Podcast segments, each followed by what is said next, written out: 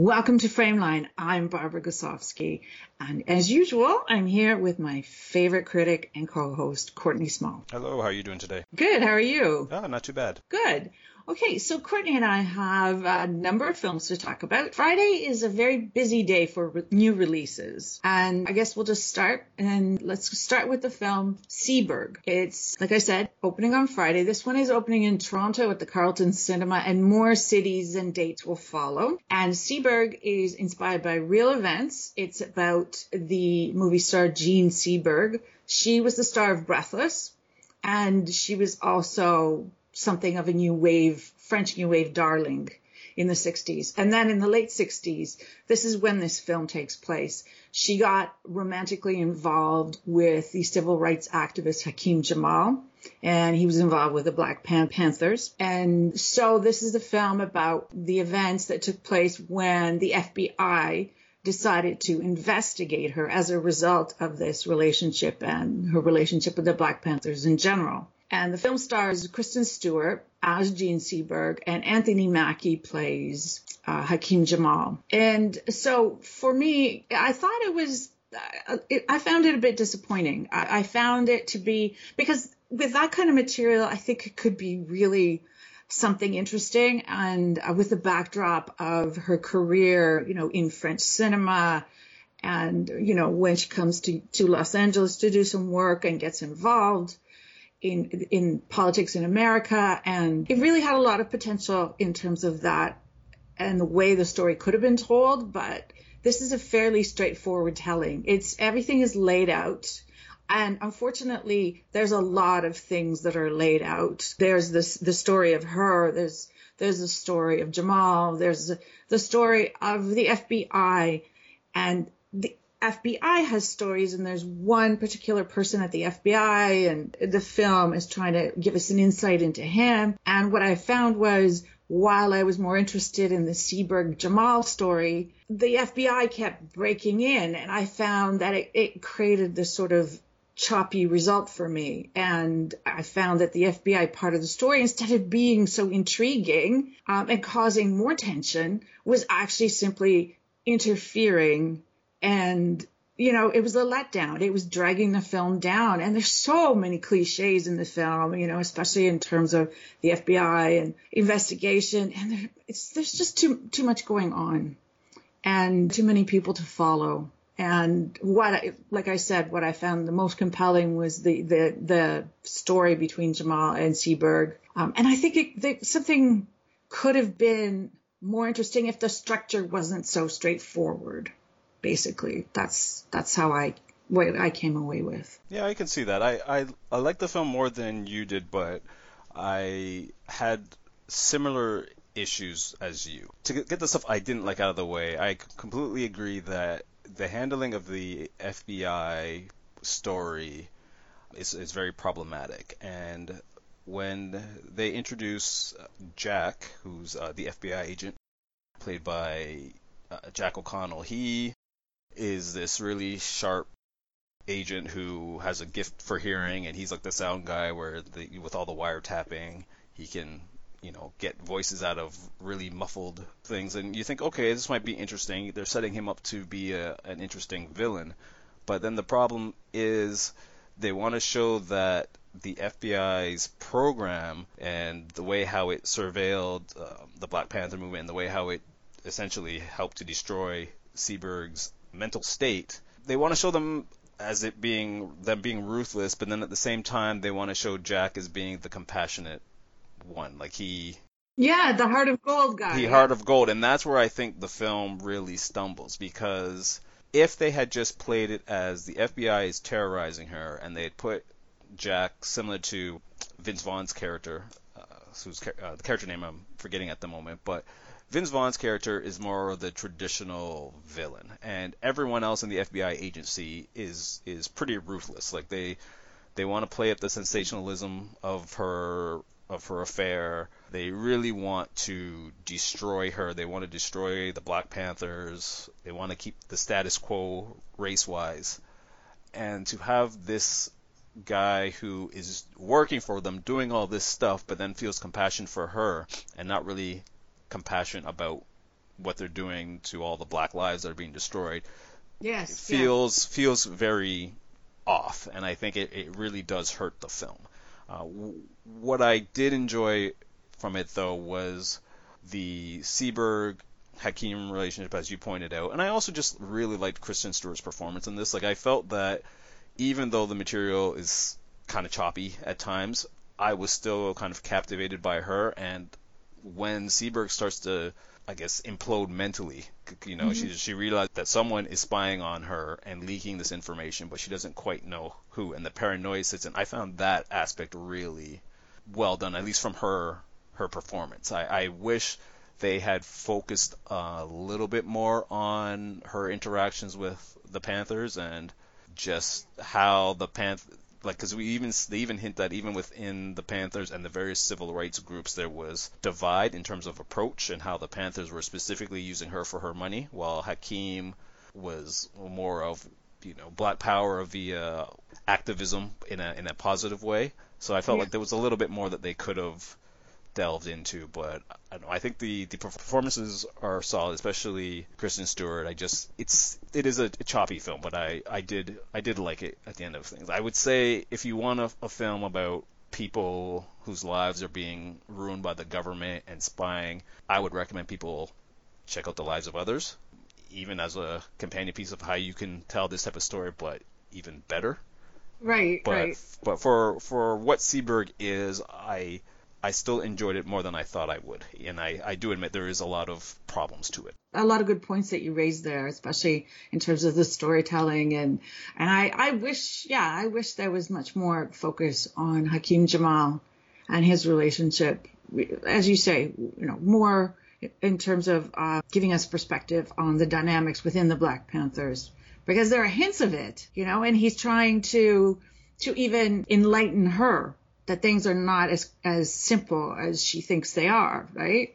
And I wish that and that was interesting. So I wish that there would had been more of that as well. And I have to say that I'm not the biggest Kristen Stewart. Uh, something uh, I don't know why. I don't know what it is, but I seem to be the only person on the planet that doesn't. I fully understand why people are so compelled by her. Um, but there are moments in here that despite, even despite that weird blindness that I have for her. There are moments when she's she's incredibly compelling and her performance is, is really drew me in. But I also have to give credit to Anthony Mackie. I really found that the the screen just lit up every time those two were on screen together, you know? Their relationship and their chemistry is palpable on screen. And I think for Kristen Stewart, she is one of those actresses who, because of Twilight, skyrocketed to fame, and similar to Robert Pattinson.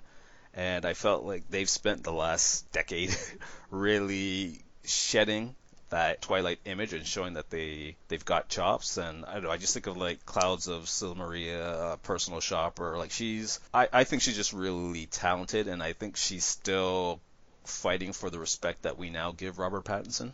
Right. But that's just my my own opinion. But one thing I will say that I, I, I liked, and to to your point, is the film at least does a good job of showing how clueless Seberg was to the real extent of the civil rights movements because she comes in expecting to use her fame she wants to help and she she's just throwing money to everything and yeah. not realizing that there's severe consequences. Like the people who are fighting for civil rights are their lives are not only being threatened on a daily basis, but you've got law enforcement.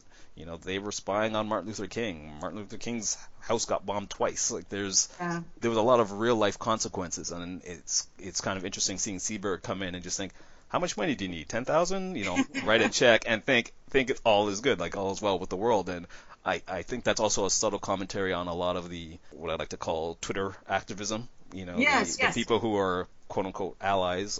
Again, I hate that term, but you know, they kind of jump in, they'll say a few things, but when push comes to shove, they're not actually really feeling any impact. Nothing actually. There's no consequences. Yeah, there's no consequence. There's no consequences for them and they don't see the consequences that other people yeah. So i i did find that part interesting. This is sort of a, a little reenactment of this sort of typical white hero story where the white the white hero thinks they're going to come you know in and solve everything because they've got money or they they've got this. And it's like this film you know hints at the fact that no that story doesn't actually work. Um, Actually, this I I don't know. I just find this discussion you and I are having around the film more interesting than what's going on in the film. But I don't think it's a complete write off because I did, you know, I was interested in a lot of things that were happening on screen. So it does generate discussion, and you know that's you know a good thing, even for films that are are flawed. Now, speaking of flawed, The Jesus Rolls, the film by John Turturro, which is sort of meant to be a companion piece, not follow up, not sequel to The Big Lebowski, but is inspired by a character in The Big Lebowski. And John Turturro stars as Jesus, the Jesus. So in The Big Lebowski, the character has like two small scenes, and he's just basically this flamboyant Latin American uh, bowler that uh, the main characters in The Big Lebowski are you know, in competition with. And he does this, this very interesting sort of shenanigans just in the film and grabs a lot of attention. And he's, he's a source of humor and stuff. So John Turturro wanted to make more of a story about Jesus Quintana, Jesus Quintana. And the, the film starts hours after he's released from prison. And so he, as soon as he comes out, his best friend is there, Petey, played by Bobby Cannavale. And then they, you know, they embark on this sort of freewheeling joyride uh, you know, they petty crime and sexual misadventures and adventures, and along the way they they get pick up another buddy, which is you know a woman named Marie, in an interesting way that involves uh, that, that features a, a, very interesting and funny performance by Jon Hamm as a hairstylist, a flamboyant hairstylist who's actually straight and flamboyant, and Marie is her his hair washer. You see, like there's a lot of detail in this film. Uh, it's playful and, and stuff, but I, I, think I'm just gonna. Before I let you talk, Courtney, I'm just going to point out like where my problems started with the film. I just, it's not a huge problem. It's a problem of of confusion. I think the film gives me very mixed messages and and seems to be very confused in what it's trying to do. Um, and so I'm just going to like tell of, of something that happens at the beginning, which is, you know, he's in jail. At the very beginning, he's in jail. You hear the, you know, the guitar, the passionate Latin guitar music, uh, which you do hear in The Big Lebowski every time you see the character. Um, so here you hear it again, and suddenly, as he's coming out of his jail cell, you see the Gypsy Kings, who are the, the people playing the song, and they're in the jail cell next to him and then uh, you get this uh, explanation for one of the charges he, that uh, that was re- referred to in the Big Lebowski, uh, which would make him an unsympathetic character. But in this case, there's this sort of like flashback and explanation of how he didn't actually do that crime. So on the one sense, you've got this no attempt at reality, this playful thing with the Gypsy Kings in jail, and then at another, right immediately after, you have something that's quite serious and seems like it's trying to build your sympathy to this character, and then all hell breaks loose. So this is the thing that I'm just not completely I'm not completely on board with the film because it's got this sort of mixed up atmosphere, mixed up tone. Yeah, I completely agree with that assessment. And uh, did you see Going Places, the 1974 film by yeah Bertrand Blier. Blier. Blier.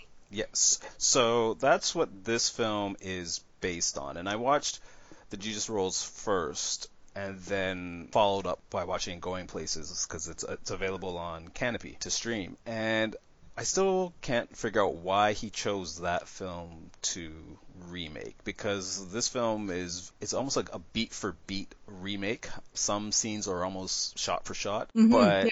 in that film, Gerard Depardieu plays essentially the Jesus Quintana character, but he and his pal, sidekick, what have you, they're really despicable people. You know, they they do a lot of the same quirky adventures where they um, steal from like the hairdresser and steal from farmers, but then they they also antagonize and sexually harass women. Like their their libidos are always at a hundred. And in that film, there's there's scenes where they're literally following a woman to her uh, apartment door, and she knows she's being followed and being terrorized. And at one point, they even like grope her, and they to them that's just big laughs in Jesus Rolls, he keeps the fact that the the libidos are high. There's all this talk of sex, sexual tension, sexual comedy, but then he tries to soften them and make them kind of goofballs. Goofballs in some cases, yes, but in other cases, he he also tries to throw in a sweet side. Exactly. To Jesus. And it's like, well, you can't do that, especially because he's behaving despicably. Now he's sweet. Now it's like, what are you going for? They're trying to be lovable, sweet one minute, but then they still at times use and discard women. Audrey Tautou's character, just like in the original, it, her uh, Marie is essentially there as a partner at one point. Then she's a woman that they try to satisfy, then they abandon her on several occasions, and then they pick her up again. Like, you know, there's this weird thing, and then she becomes this tool that they share with others. Like, there's a lot of weird mixed messages that go on, and then at the same time, they want to be seen as sweet, tender people. Like, you've, you've got that great moment with Susan Sarandon's Jean, yeah. where it's you know it's it's quirky, it's kind of touching, it's really well done, and then something happens and it goes back to kind of screwball comedy again, and it doesn't quite work because I feel like in the original the tone is a little more serious. So mm-hmm. as much as it's still a comedy, they don't try and make the guys lovable. They're just they just who are who they are. They you would think that they might be in like a Clockwork Orange, for example, before yeah. Alex yeah, gets. Yeah his conditioning. Whereas here, they never want to go that far, which puts it in such a weird place. Like there are some genuinely great moments in the, in this film. Um, yes, I agree. moments that I laughed at. You know, some inspired casting, and then there's other times when you just shake your head and, and go, I don't, I don't know what they are trying to do with this film. Yeah, but you know what? Let me let me run this by you. Um, in the in Going Places, they were younger men. And granted, it was also this film was done, you know, a number of years ago where you could get away with this more sexist kind of stuff, right? But the difference also is that they're much younger men. So they're not, you know, not as mature. And so if if you're gonna do this kind of hijinks, this of questionable uh, judgment and morality, right? Younger men or younger people at least have tended to get away with more, right? And it made more sense because they were just making bad choices. In this case, these men are older. So that's also part of the confusion is that that was part of the reason why certain things just really got awkward instead of funny for me. Yeah, they should they sh- and they should know better. Exactly. For for a lot of a lot of the stuff that they do, and I don't know, it's it's just such a odd film, especially when you're taking a a character who is so iconic, even though he's on the screen for what maybe 10 minutes in the big lebowski? I don't even no i rewatched the big lebowski and he, he, it's not even 10 minutes. He made such an impact in the span of like a minute here and a minute there. It like i didn't time it but it went by so quickly. And yet we all remember him, right? Yep. And we all remember him so distinctly that it seems like he at least had 10 minutes. And that's not the case.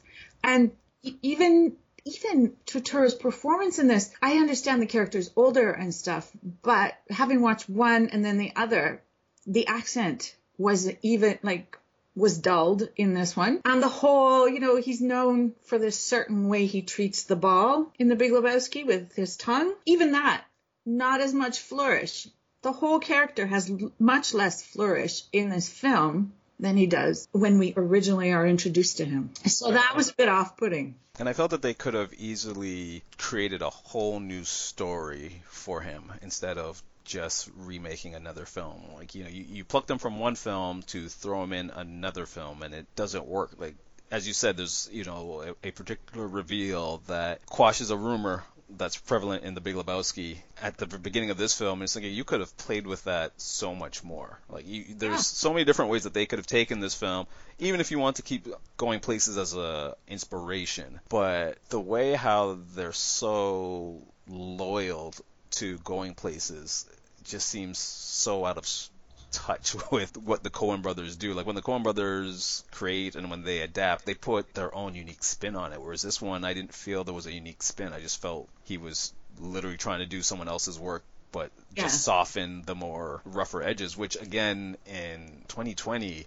you got to bring a little more context if you're going to try and pull this off. You can't just have older men who are who horny running around and then think, well, it's okay, you know, like you've got to like even the 40 year old virgin added a little context, a little sweetness. Like you've got to put something unique on it, whereas you literally pluck something that worked in the 70s, but even in the 1974, it was still controversial. Yeah, yeah. And you just try and yeah, and you try and soften it, especially in the Me Too era. Like I just, I still don't understand the reasoning. I mean, maybe no. he, he loves the film, that's fine, but I, it's just such an odd choice, and then not to to bring anything new to it is just just baffling.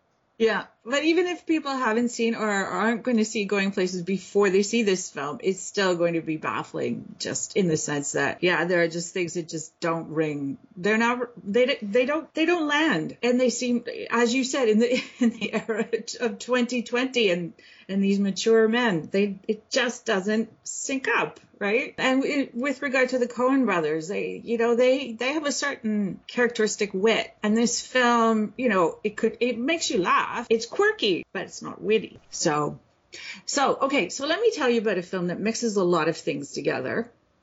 And has a really interesting result. It's it's um, the disappearance at Clifton Hill, and yes, opening Friday directed by Canadian Albert Shin. He's uh, known for his first feature film. He's known as a producer, but he's also known for his first feature film, uh, In Her Place, which uh, was very impressive. And, uh, you know, a lot of people, he got a lot of attention for that film. So he's back with a completely different film. This is a mystery. That was more of a meditative film, but I, I would say that get ready, even though this is a mystery film that has a lot of, a lot of different kinds of elements in it, he has this sort of understated style, which is good and bad. And I'll, I'll explain that right now. So before I do, uh, the, this film, D- Disappearance at Clifton Hill, the Canadian Screen Awards are coming up, and this film has four nominations.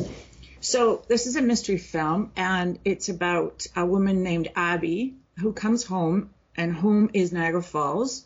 So it's a really interesting setting. She returns home following the death of her mother, and she and her sister uh, are have inherited this motel at Niagara Falls that her mother owned, and they're arguing about whether to sell it. And abby's really hanging on to it. But she's also hanging on to these memories. Um, and we see a glimpse of this at the beginning of the film. This sort of incident that ha- happens about 25 years before Abby comes home. This this incident that takes place that it becomes integral to the plot, and it's a mystery that Abby, while she's now in pre- in the present day of the film, when she she arrives home, she starts to to remember and become obsessed with this mystery of a kidnapping that she witnessed as a child, and the problem is that Abby has this history of not always being quite truthful, so her sister doesn't believe it. And there are things that come out about Abby herself that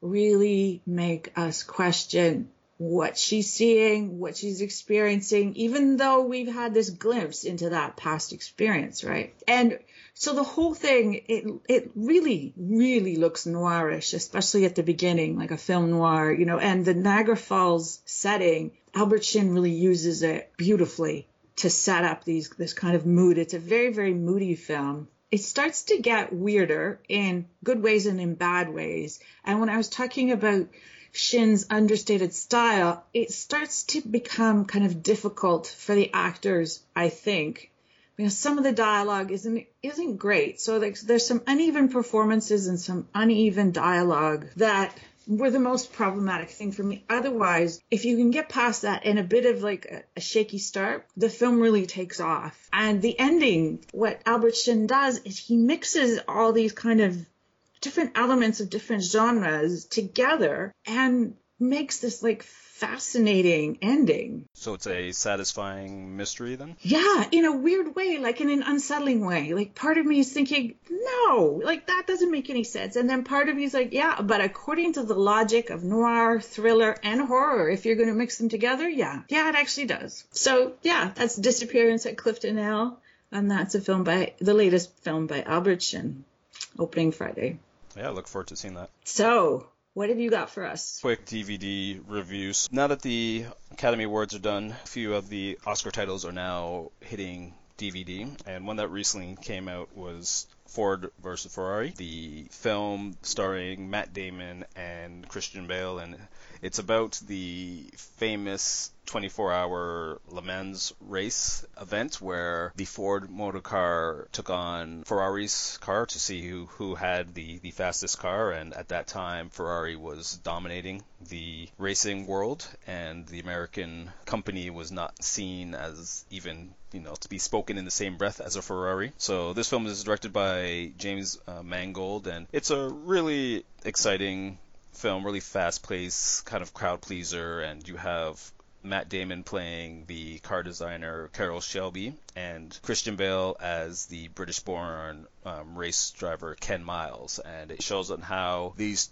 how they work together and they kind of grow a mutual respect and friendship as they're trying to build this car to take on the Ferrari Corporation. And while they're doing that, they are also encountering a lot of pushback from the Ford company. They want their own driver. They they want specific things, and it's just one of those tales of how sometimes you have to overcome even those that are suppo- supposedly in your corner to rise up and show what you what you really have. And the the race car scenes are are pretty thrilling, regardless of whether or not you're into car racing or a car person. It's just a, a really exciting and entertaining film. There's some interesting twists that occur that I won't delve into, but it's just a really well done film. And the DVD has a lot of extras on it. Um, there's obviously the, the cast and crew mini docs where they talk a bit about the real life characters that they were portraying and how they brought this world to life. And then there was also some really fascinating featurettes about